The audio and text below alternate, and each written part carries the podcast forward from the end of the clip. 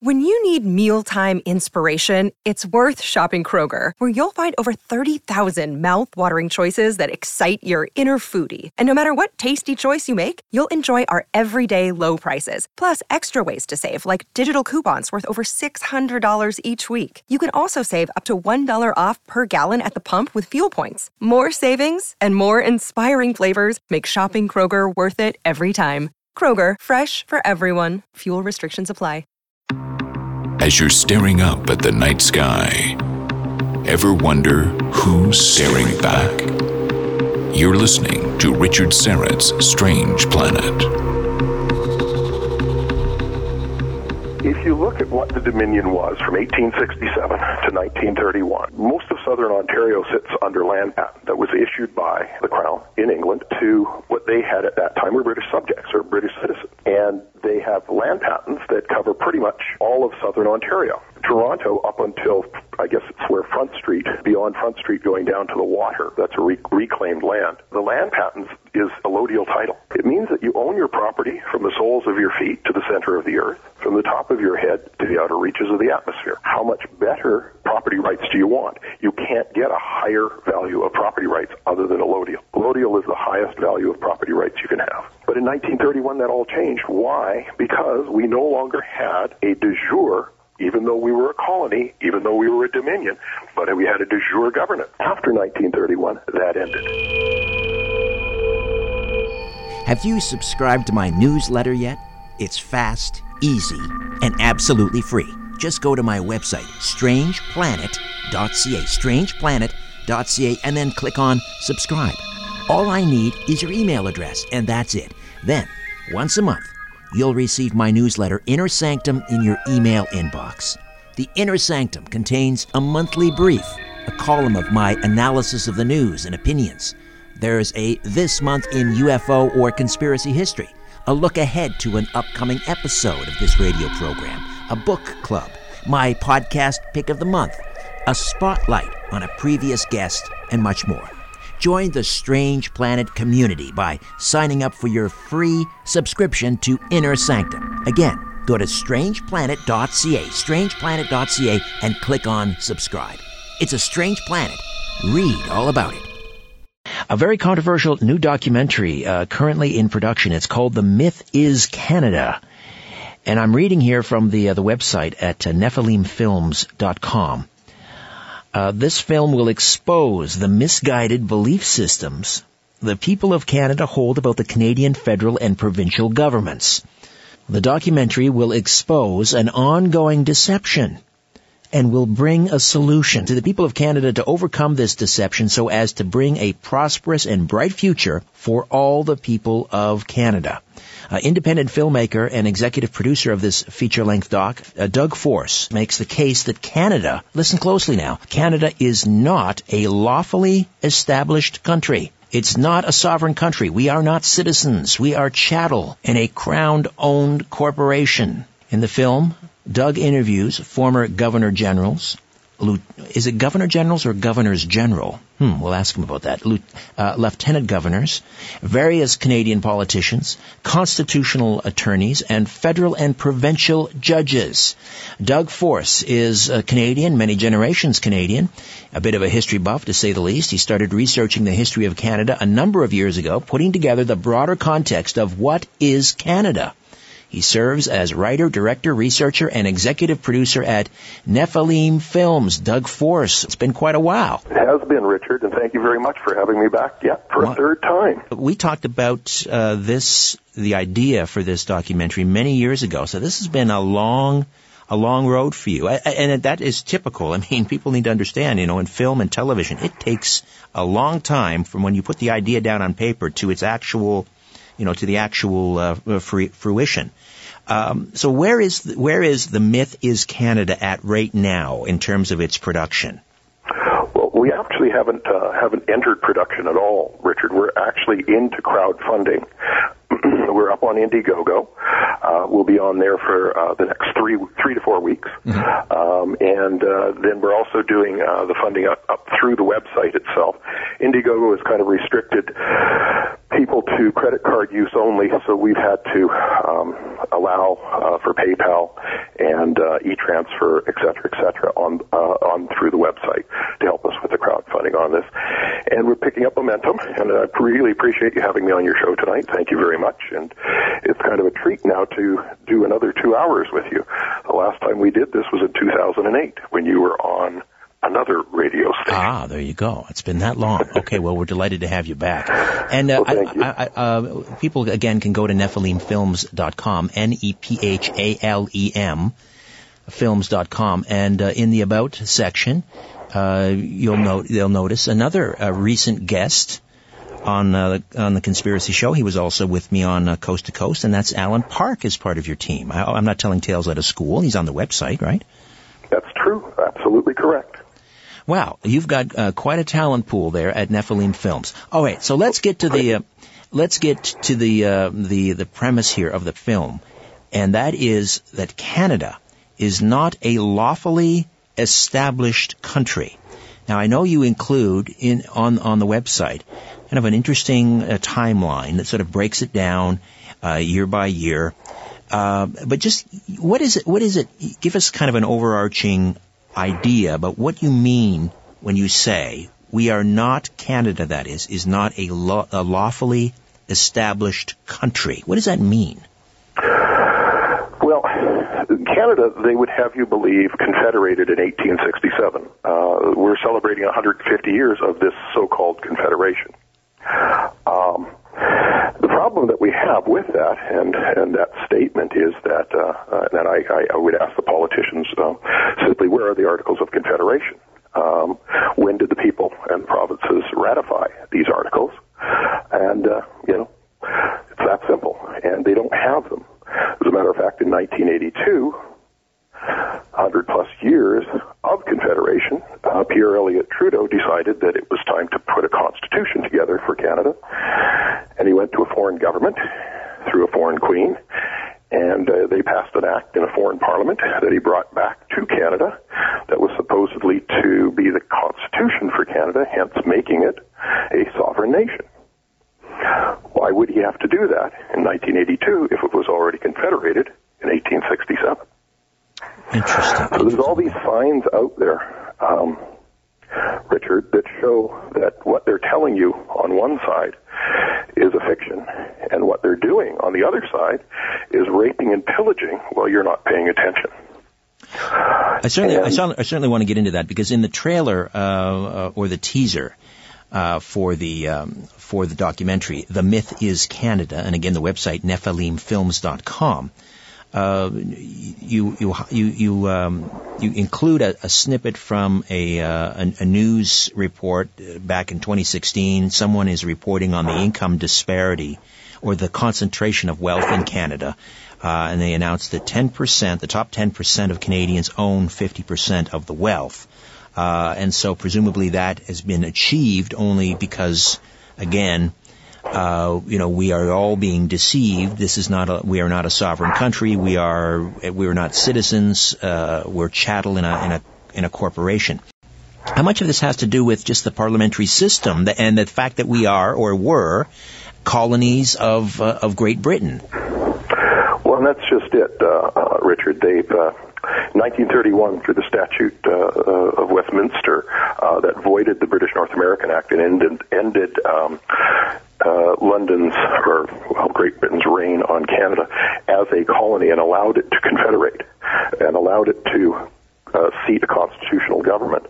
Um, what happened was is that the people that were in Ottawa didn't want to give up their power to the people of Canada. And instead, they pretended like nothing changed. And so today, we have what they call a de facto uh, government or an unlawful and illegal government, but because we, the people of Canada, have not understood what's going on around us, uh, we have consented to that jurisdiction and to that government. And the problem we have is that all the provinces are sovereign nations unto themselves, with de facto governments as uh, today uh, running them. When all we need to do, and it's quite simple, Rene Levesque in 1976 got a letter from a gentleman by the name of Walter Kuhl that's up on the website. When uh, Walter explained to Rene that he didn't need to separate from Canada because you can't have a divorce without first having a marriage and hence hold a constitutional convention in Quebec and seat a de jure government, and that's all you need to do. So explain the difference between a de facto government, which is what you say we have in all 10 provinces and territories, and, and federally we have de facto governments, but we want, what we want is a government de jure. Explain Correct. the difference. And a de facto government is a government, well, and uh, the, the, the way that the government here in Canada was created um, it is that they just usurped the power of the people and uh, went to a foreign monarch, the Queen of England, and asked her to go into her parliament so that they could pass uh, a legislative charter called the Charter of Rights and Freedoms in 1982 that incorporated that entity. And uh, Pierre Elliott Trudeau, if you recall what was said on the news back in 1982, patriated that constitution. In other words, he took it to Canada for the first time. Um, not repatriated, by the way. And in doing so, um, it bamboozled the people into believing that they had the right uh, to govern. And in reality, they had no right to do so. By taking a foreign corporation and pretending to be the government of Canada, and then with the subcorps pretending to be provincial governments, they have uh, usurped control away from we, the people of Canada, and kept it for themselves. And, when you uh, say themselves, uh, who, who do you mean? Whoever is whoever is prime minister, who is ever in the, the Oh. prime minister's office, who's ever in cabinet? oh, it goes beyond the politicians. Uh, themselves uh, would be, if you look at the if you look at the history of England and you look at the the, the House of Lords over there and the very uh, very court of the Queen, et cetera, et cetera, and the owners of that corporation are them. They own uh, the corporation that was incorporated in 1982 by the UK Parliament. The politicians are just paid shills. They get their uh, they get their salaries for life. They get health care for life. They get uh, all of their family well taken care of for life, and they get to take uh, as much of the taxpayer money as they can steal while they're while they're in power. I mean, what a quick example was that uh, what was his name, Paul Martin, Yes. back in 1992, he owned the uh, Canadian Steamship Company, and uh, in order for him to make some changes uh, when he was finance minister, uh, the IMF came to him and said, "Make some changes." He granted himself a hundred million dollar uh, grant of taxpayer money to put into the Canadian Steamship Company, so he could change the flag to Liberian flag and get the ships refitted. Where is? Where, I mean, that's that's an we have to say that was that happened allegedly, right? I mean, we can't say that that happened. How do we know that happened? Well, actually, he admits. He admits he took a hundred million dollars from the Well, no, he didn't. He doesn't admit he took it. He says it was granted. It was a grant Ah. uh, given to him for the uh, Canadian Steamship Company. But that's just you know a person in power who can grant himself. You know, when you apply for a grant through the government um, and you can get monies, that's not a loan that they give you. It's a, it's uh, monies that they give you to do certain things with And you're in your sciences or your Sure. in So art, you're saying that he received a hundred million dollar grant from the IMF Correct. uh, Well, not from the IMF, from the Canadian taxpayer. from the Canadian taxpayer. I'm sorry. In exchange for what? What? Well, the IMF came to him and said, you know, in, in the finance, he was finance minister at the time. Yes. He said, you're making an embarrassment of uh, the healthcare systems around the world. It's, it turns out that Canada's healthcare system was very, very well run, and it was run profitably. And uh, the IMF said, you're, you're, you're embarrassing the United States, you're embarrassing England, France, and the rest of the, uh, the rest of the world that has uh, healthcare system. What we'd like you to do is start cutting beds and increasing uh, the administration. Uh, cut jobs and beds and increase your administration, which is what he did. And he took a very uh, uh, efficient system back in 1992 to what it is today, where there's lineups now for elective surgery. There's lineups now going into pretty much any emergency ward uh, on any night of the week. Um, and that was, if you if you recall, back in the late 80s and early 90s, you used to be able to go to emergency and get taken care of right away. Um, if you had problems uh, that you needed an operation, uh, you were usually there was no waiting time. But now all that has changed. The administration is very top heavy, while as the rest of the um, well, one system. one could argue that, that that is simply the nature of socialized medicine. It, it, all, I mean, all government agencies become these synthetic beasts, and they just tend to. I mean, there's only two other jurisdictions in the world that have a similar healthcare system, and that's North Korea and Cuba, as far as I know. Uh, well, and at the time uh, uh, when he did this, we had been running our healthcare system since the 1960s, right. very efficiently and uh, and all uh, and profitably, and and it was still for everybody. Hmm. But after that, uh, within a few years of him getting his grant and and changing the way that that healthcare system was going right. to be run, it started to started to run inefficiently. It is today now very inefficient. Now, if he would have left it alone, we would have still had one of the top healthcare systems in the world. How do we know about the uh, this this um, edict that came from the IMF? How do we how did you find out about that? Actually, he actually said it in an interview. Um, a very long time ago, I had been watching uh, one an old documentary, and he had actually mentioned the IMF, and in 1992 had uh, had had a chat with him. And I always thought that was funny uh, because he didn't actually say that the IMF said you need to change your healthcare system.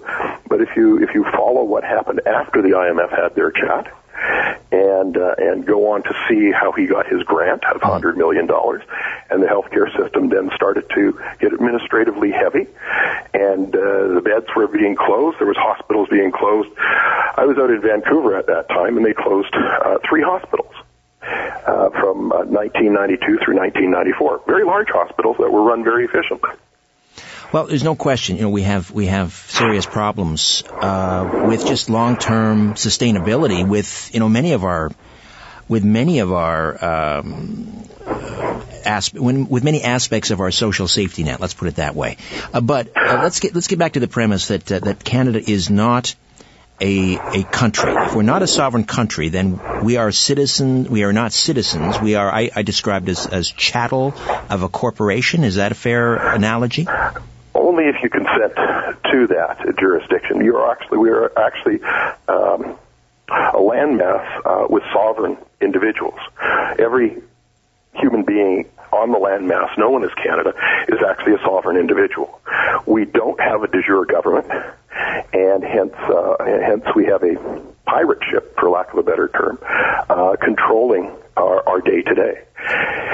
And that's the sad part of this. And, and, in the movie, what we're going to expose is just that and how it came about. But more than that, uh, Richard, we're actually going to show for the last uh, half hour, 40 minutes of the movie, how the individual can change that, how we can seat a de jure government in each of the provinces, how we can all come together and do that, and, and then if over time, the, once the de jure governments are seated in each province, if they want to create a federal authority from that, then the people of Canada uh, can actually create a federal authority for Ottawa if they want to.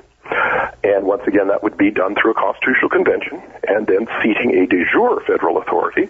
How would that change? Uh, for, I mean, you know, so we go to the polls every four plus years. We elect members of parliament.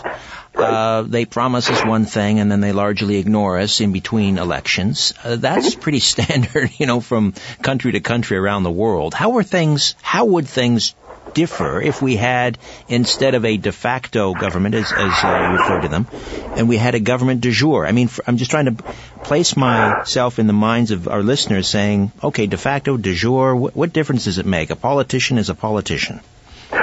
Well, actually, um, under uh, a de jure government, uh, the politician uh, is only elected by the people, and if he fails to uh, initiate the people's mandate, there would be safeguards built within that constitution to ensure that he is relieved of his position, and that a by-election would be called, and another politician would be put in his position, uh, would be put in his place. Um, today, as you know, the uh, the politicians once elected, they're under no obligation to follow anything that they've said uh, to get elected or to listen to their constituents once elected if uh, if it goes against what uh, they uh, want to do. Um, and well, there have nothing. been. There, excuse me, Doug. I mean, there have been examples. Mm-hmm. Um, you know, where we have, you know, for example, provincial parties where we have a very strong grassroots underneath that, you know, underneath the sort of the party apparatus or informing party platforms and party policy. If you, you know, if you, if you join the, the conservative party, the provincial conservative party, or, and you attend meetings and so forth, and you get involved in the process, maybe I'm being naive here, uh, but, uh, I mean, uh, I mean, where else? Show me where else in the world where uh, where a, um, an elected member is is responsible to his constituents after he's elected. And I think United most people States the world America. over feel feel that you know that they are largely ignored. United States of America, um, in all uh, 48 states, in the lower 48 states, uh, they can recall the politicians. And uh, if they're not following the mandate of the people, it's not done very often because of the big. Uh, th- there's only two political party systems down there Right. at this time. Yeah, they tried to And- recall the governor of Wisconsin, and and um, it, it didn't work out. Ex- You're right. I mean, I have we have seen that at least the attempt, but uh, aren't there provinces here that have recall? Doesn't Alberta have a recall mechanism? Um, actually, I was just I'm trying to find the case right now that was actually in Alberta. Yeah. Um, and they uh, the Alberta or the the uh, the, the courts uh, ruled against uh, the people, saying that the politician had no uh, no standing. Right. Or, I'm sorry that the uh, the people had no standing to tell the politician what to do after he was elected. Well, that's an interesting point because you mentioned the uh, the courts, and if you, for example, if you look in the United States with the judiciary, and many of the the app- appellate courts are incredibly liberal. Uh, you know, after eight years of a Democratic president, he has that. I mean, that's the greatest. That's the greatest power of a president, really, is to appoint uh, Supreme Court judges, appellate court judges that will, could sit and change and inform uh, policy for a generation. Uh, where where we have seen, for example, um, uh, ballot initiatives in, in places like California.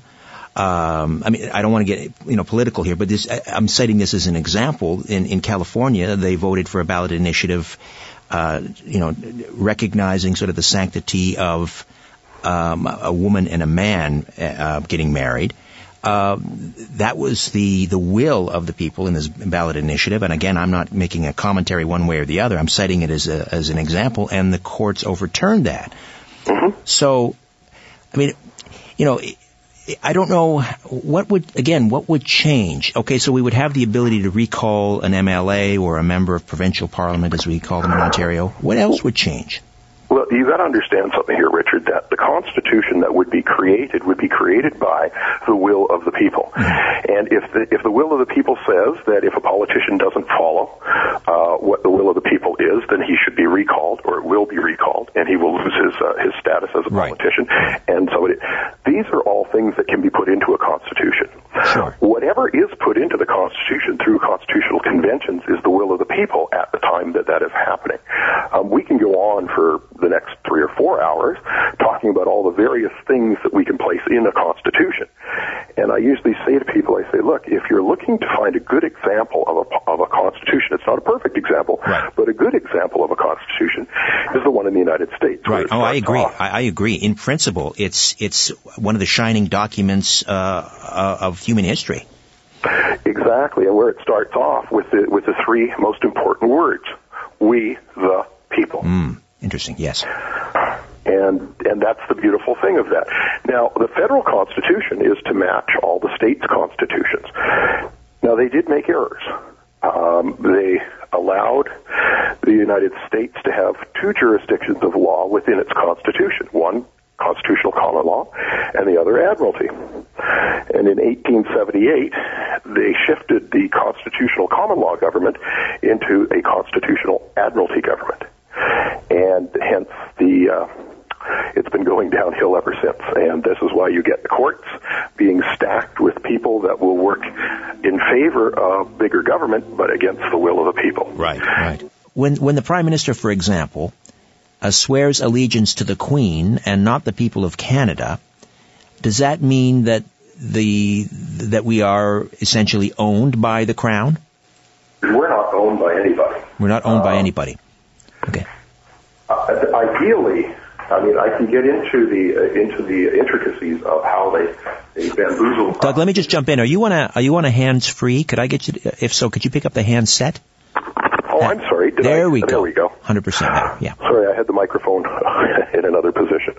Um, so what I was saying is that uh, is that uh, the people are all sovereign, but they, they get tricked into believing that, they, that this is a, a lawful government, Okay. and by accepting it, they go ahead and do uh, what what they need to to do to survive. And uh, you know, through licensing, uh, the government requires you to be licensed to do this or licensed to do that, or uh, the income tax, uh, the, the the GST, the HST, the, the all of these other things, all the, the licensing fees and everything else is just a money grab.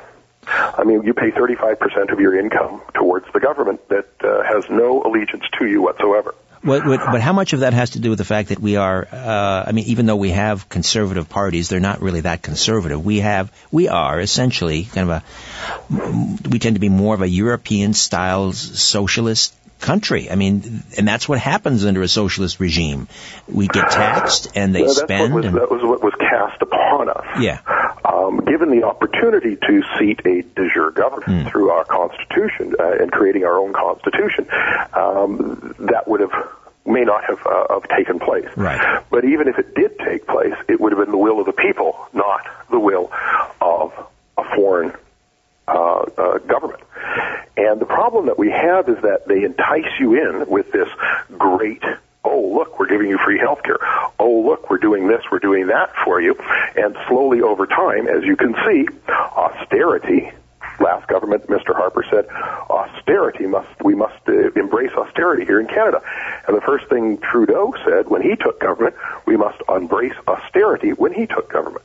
So now they're taking away all these wonderful little perks we've had, and and and it, it in order to, what happens when a government starts removing uh, the good things uh, that uh, that uh, make it a good country?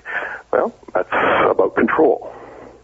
right. So, what does it mean then when the prime minister is sworn in and he pledges allegiance to the queen? You're saying that we are not really we're not owned by the Queen. It's it's it's it's not uh, a, a crown corporation.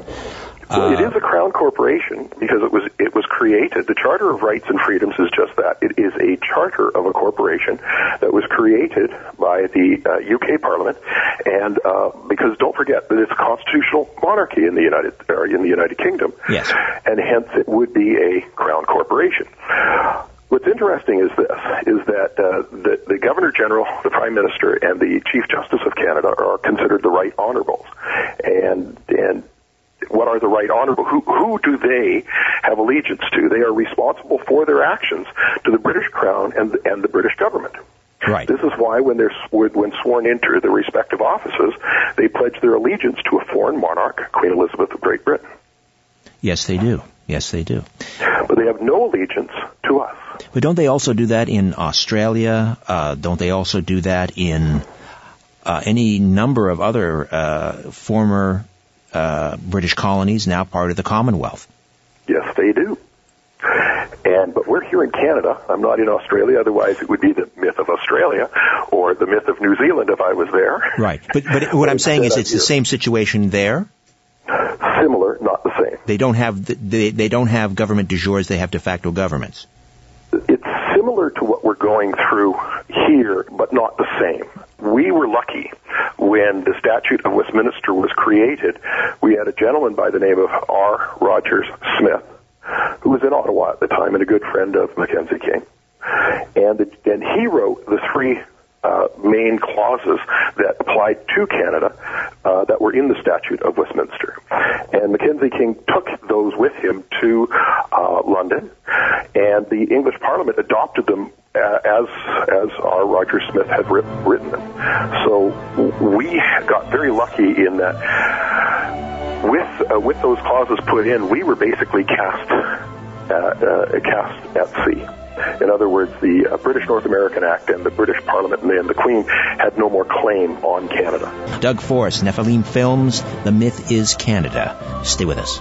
I can't stop talking about the pomegranate super tea from my friends at Get the Tea. They actually changed the name. It used to be known as Formula 13 pomegranate cleansing tea, but this gentle cleansing tea now contains a new, stronger formula. All I know is it still tastes great, it's still refreshing, and it still provides me with energy and a sense of well being. This new blend of tea contains some of the same ingredients as those that are in the Life Change teas, but with added natural pomegranate flavor and stevia to give it a natural, slightly sweetened taste. One pouch of tea contains eight tea bags, enough to last for one month. I brew two gallons at a time and then it steeps in cold water. Into the fridge it goes, and that's enough to last for the week. I start my day every day with a 16 ounce cool, refreshing glass of this amazing herbal, non GMO, caffeine free tea. It provides a daily gentle cleanse that rids my body of any intruders. A healthy gut is the key to a healthy body. So come on board and find out for yourself. The Super Tea also comes in peppermint. These teas are not available in any store. Use the code UNLIMITED and all your orders shipped for free. Get your tea from getthetea.com. The truth goes through three stages. First, it is ridiculed. ridiculed. Second, it is violently opposed. opposed. Third, it is accepted as self evident. Self evident. You're listening to Richard Syrett's Strange Planet.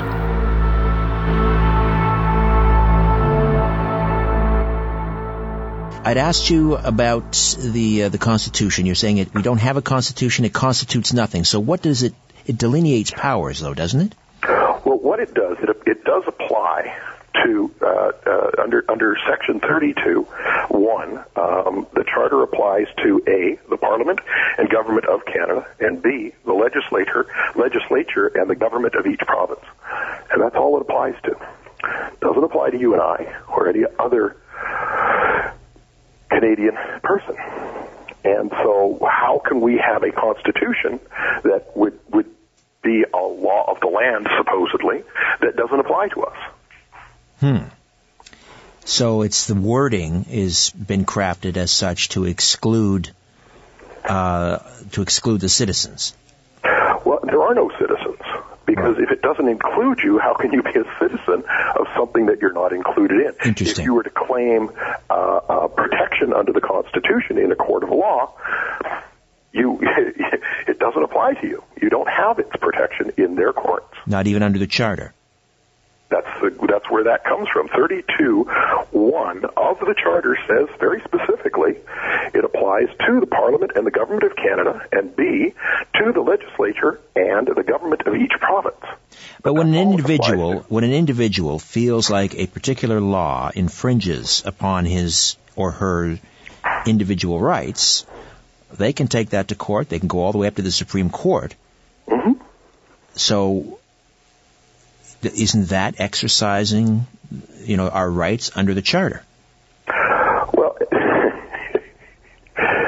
uh, that's funny. Um, it brings to mind. I was at the um, the, the final um, press conference for uh, Comer uh, this year.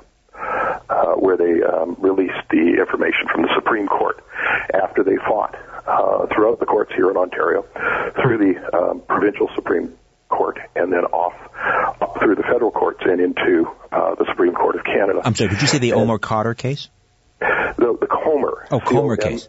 Comer oh, case. oh, this is regarding the Bank of Canada Act. Correct. And right. They, I wanted to ask you wanted, about that. Yeah. Yeah, they wanted their rights under the under under the charter that that, that they were they said why can't we use the Bank of Canada as it was chartered for the people of Canada to issue money without interest? Right. In other words, the government is ignoring the Bank of Canada Act. They are they've circumvented it ever since I guess uh, Trudeau was sort of tricked into um, sort of hitching our wagon to the Bank of International Settlements, so that we we instead of borrowing from the Bank of Canada at very low interest or zero interest, and the municipalities and provincial governments and the federal government can all do this. This is how we built the St. Lawrence Seaway. This is how we funded our, eff- our war effort in the Second World War. This is how we paid for many of our social programs. Mm-hmm. Uh, that was all done away with in the early or mid 1970s.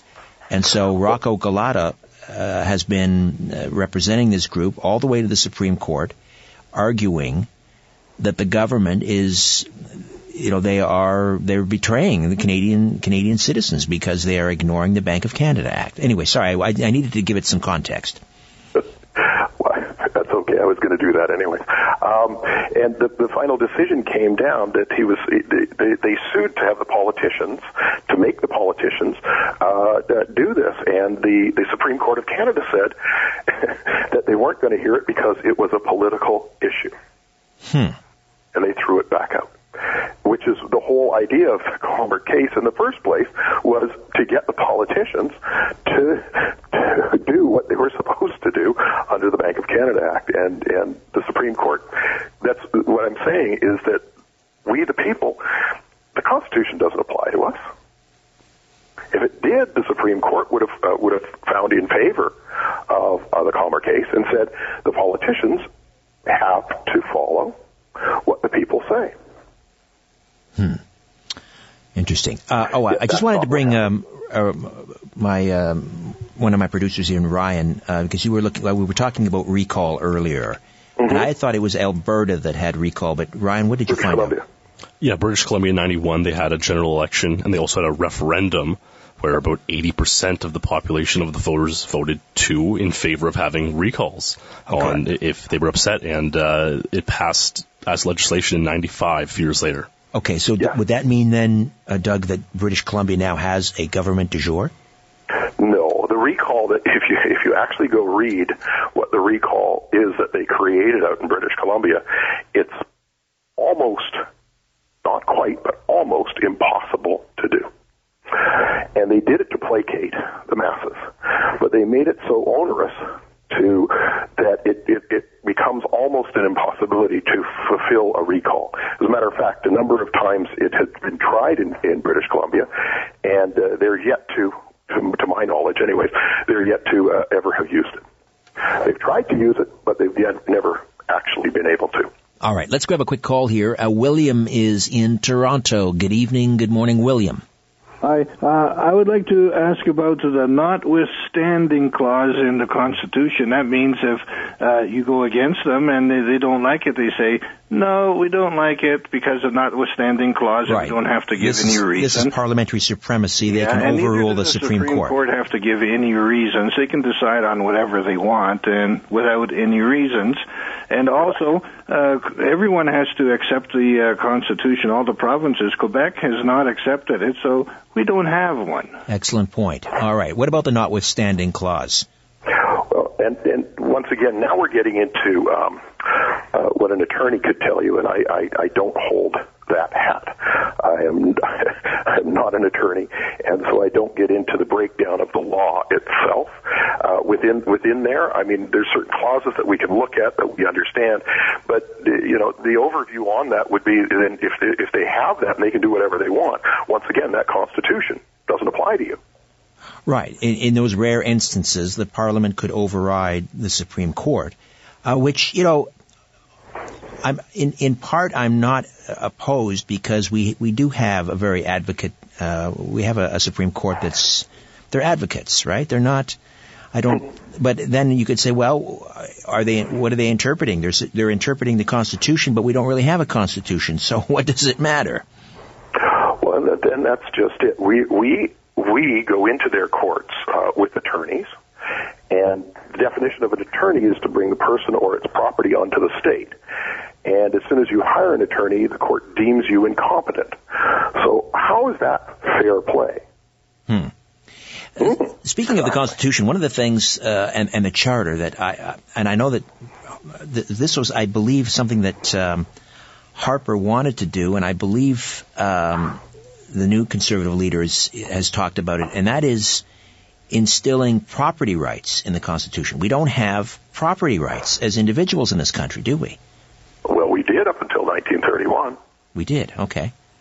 And the problem that we had, okay, if you look at what the Dominion was from 1867 to 1931, um, most of southern Ontario sits under land patent that was issued by uh, the Crown in England uh, to uh, the, the, the what they had at that time were British subjects or British citizens, and they have land patents that cover pretty much uh, all of southern Ontario.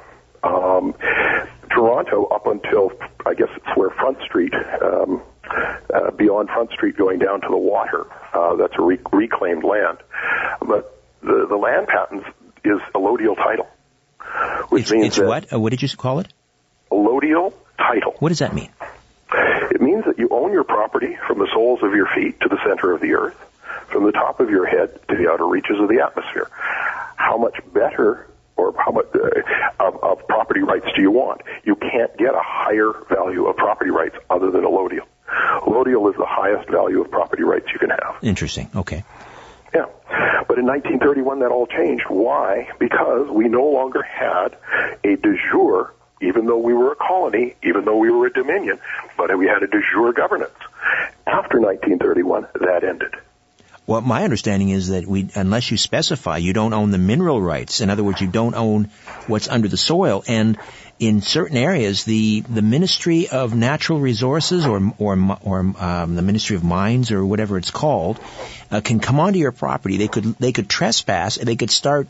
You know, let's say they wanted to take core samples to see what's on, under your under the ground. They could do that. Is that true? Yeah, but not, here's the problem, um, uh, uh, Richard, is that property that you have today, you don't own. How can you tell you don't own it? Try not paying your property taxes. It's not your property. It, it doesn't belong to the de facto government, but the de facto government has created property taxes that say to you, if you don't pay these, we will come and confiscate your property. Gee whiz, how come, how is that fair? In the United States, we'll go across the border and we see down there, they have property taxes. But it was done in favor of a government that was elected, and the people actually voted for the politicians that instituted these property taxes, and they were very specific as to what the property taxes could be for. And if you go from the various states under the de jure government, each state and each city and each municipality, et cetera, et cetera, down there, they all have property taxes, but they're not all the same across every state, across every every state line, et cetera, et cetera. But in the provinces of, of uh, British Columbia, across uh, all the way across Canada, they're pretty much homogenized. Right. I'll give you an When you example, an Toronto, illustration of that. Vancouver. I'll give you an illustration of that. In, in, in California, uh, uh, they have uh, an initiative where they're actually thinking about if, if you don't have a child in public school, they will remove that portion from your property tax. I mean, I can't believe I'm saying, you know, about uh, La La Land, California, um, you know, the, the Bolsheviks that are running things out there, but, you know, uh, one part of me thinks, hey, that's a, you know, why should a senior that has, has, that's trying to stay in their house, that has put six kids through the school system, but also they have, you know, they've moved on now in their life, they're in another phase, why should they continue to pay into the public school system? So you're, that illustrates your point. It's not uniform in the United States. In California, they're thinking about taking the, the school portion, public school portion, off the property tax. Stay with us, Doug. A new Richard Syrett's Strange Planet drops every Monday, Wednesday, and Friday. Subscribe at strangeplanetpodcast.com.